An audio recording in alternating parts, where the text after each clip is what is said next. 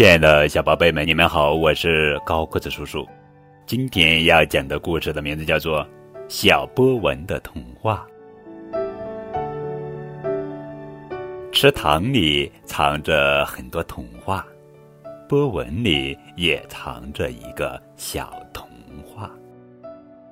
我认识一道小波纹，但不知道它是从哪儿来的，是风吹起了它。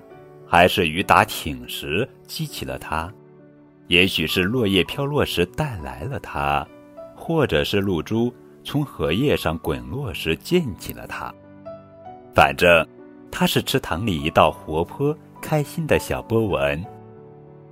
小波纹的生命很短，当我们在池塘边相遇时，它只来得及和我说短短的几句话：“我是小波纹，我是个赛跑小能手。”我是小波纹，别看我小，我能晃动树荫，我能晃动云影，我还能晃动山的倒影。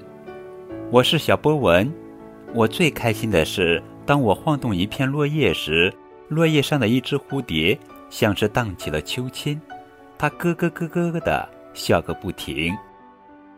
我是小波纹，小波纹的最后几句话，我几乎听不见了。池塘里。藏着许多童话，小波纹的童话是最小最小的童话。听完这个故事，我们知道，池塘里的小波纹稍纵即逝，但是这并不能阻止它们成为一个个美丽的童话。